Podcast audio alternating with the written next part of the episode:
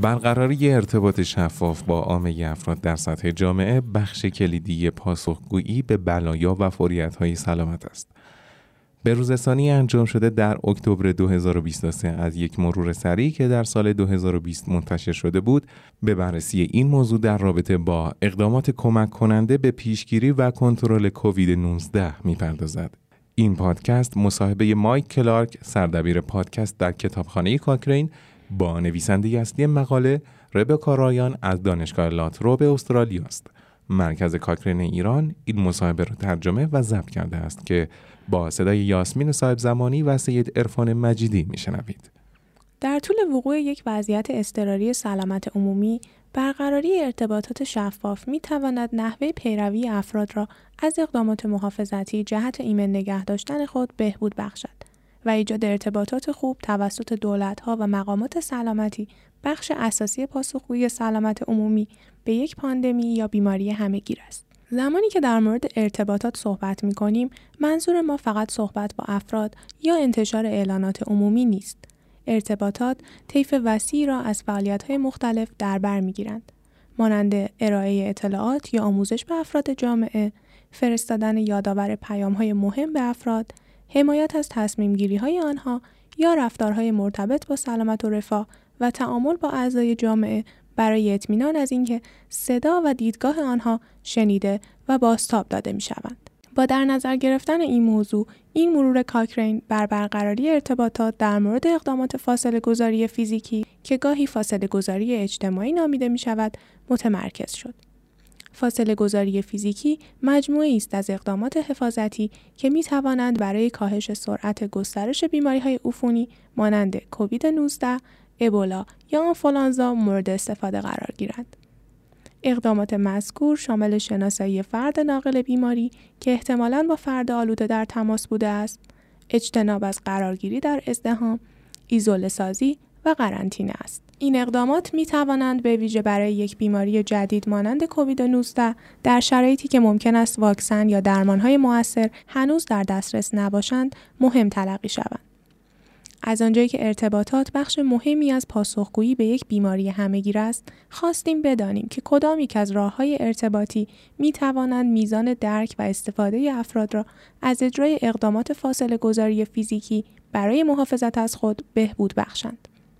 همچنین خواستیم بدانیم آیا راههایی برای برقراری ارتباط وجود دارند که برای گروه های خاص از جمله افرادی که دچار انواع مختلفی از آسیب ها می شوند بهتر عمل کنند یا خیر. در مجموع این مطالعه که بروز کننده مرور سریعی است که برای سازمان جهانی بهداشت یا WHO در سال 2020 اوایل همهگیری کووید 19 انجام دادیم اکنون شامل 68 مطالعه همراه با دستورالعملها، مرورها و مطالعات اولیه تحقیقات کمی و کیفی است. اگرچه اکثر شواهد موجود از کیفیت پایین یا متوسطی برخوردار بودند، مطالعات اضافه شده در این بروز رسانی بسیاری از های موجود را در مرور 2020 پر می کند و مطالعات از سراسر جهان گردآوری شدهاند. اما از کشورهایی با درآمد بالا نسبت به کشورهایی با درآمد پایین و متوسط بیشتر بودند. ما شش یافته اصلی را شناسایی کردیم که ممکن است به دولتها و دیگر مقاماتی که در مورد ارتباطات سلامت عمومی تصمیم گیرنده هستند در طول یک بیماری همهگیر یا دیگر موارد اضطراری سلامت عمومی کمک کنند. نخستان که ارتباطات باید برای تقویت و حفظ اعتماد عمومی و مقابله با اطلاعات نادرست برنامه ریزی شوند. دوم که افراد و جوامع متأثر از همهگیری باید در برنامه ریزی و ارائه ارتباطات مشارکت داشته باشند و به آنها کمک شود تا بدانند که ارتباطات چگونه می توانند به بهترین شکل صورت گیرند. سوم که ارتباطات باید به همه افراد در سراسر جامعه برسد از جمله کسانی که در خواندن و نوشتن مشکل دارند افرادی که به زبانهای غیر از زبان قالب جامعه صحبت می کنند و افرادی که با انواع دیگر مشکلات و ناتوانی ها مواجه هستند. ارتباطات باید به گونه‌ای برنامه ریزی شود که نیازهای افراد مختلف جامعه با آگاهی از اینکه برخی اقدامات سلامت عمومی ممکن است نابرابری های موجود را بدتر کنند برآورده کنند. به عنوان مثال همه افراد خانه یا مسکنی ندارند که بتوانند از نظر فیزیکی از دیگر اعضای خانواده خود جدا بمانند و بسیاری از افرادی که دستمزد کمتری دارند نمی توانند در خانه دورکاری کنند. چهارم ارتباطات عمومی یک استراتژی سلامت عمومی است که می تواند ضعیف انجام شود یا خوب.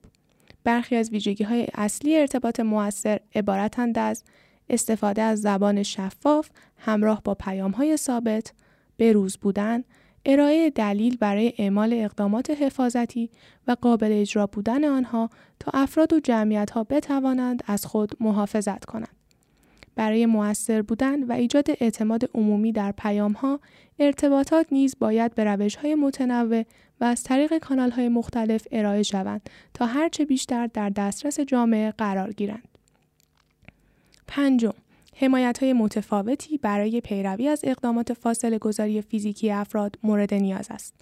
از جمله دسترسی به اطلاعات صحیح و حمایت های عملی مانند حمایت مالی و فراهم آوردن لوازم ضروری مانند غذا، آب و مراقبت های پزشکی در زمان ایزوله بودن، انجام نظارت و برقراری ارتباط برای پیشگیری از انگ مرتبط با اقداماتی مانند قرنطینه نیز مورد نیاز است.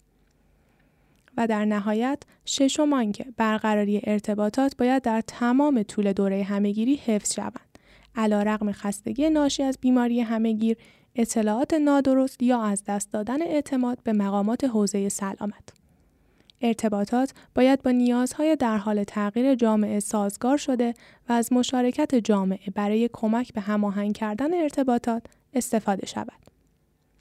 در پایان اگرچه در حال حاضر حجم زیادی از تحقیقات در مورد کووید 19 وجود دارند هنوز شکافهایی در شواهد به چشم می‌خورند. این موارد شامل نحوه برقراری ارتباط اطلاع رسانی و حمایت از افرادی است که در معرض خطر بالاتر ابتلا به بیماری شدید یا مرگ ناشی از کووید 19 هستند. همچنین موانع اجرای ارتباطات عمومی و اعمال اقدامات حفاظتی در کشورهایی با درآمد پایین و متوسط. در حالی که ما منتظر انتشار چنین تحقیقاتی هستیم، هر شش یافته فعلی ما را می توان در مکانها و کشورهای مختلف و انواع مختلف موقعیت‌های اضطراری مورد استفاده قرار داد. آنها می توانند در حال حاضر و در برنامه ریزی برای همهگیری های آینده مورد استفاده قرار گیرند. ممنون یاسمین برای خوندن این مرور بروز شده می توانید آن را به صورت آنلاین پیدا کنید اگر به cochranelibrary.com بروید و عبارات فارسی ارتباط فاصله گذاری فیزیکی و کووید 19 یا عبارت انگلیسی Communication Physical Distancing and COVID-19 را در کادر جستجو تایپ و لینک آن را پیدا کنید. عنوان کامل این مرور برقراری ارتباط برای ترویج و حمایت از ایجاد فاصله گذاری فیزیکی در پیشگیری و کنترل کووید 19 است.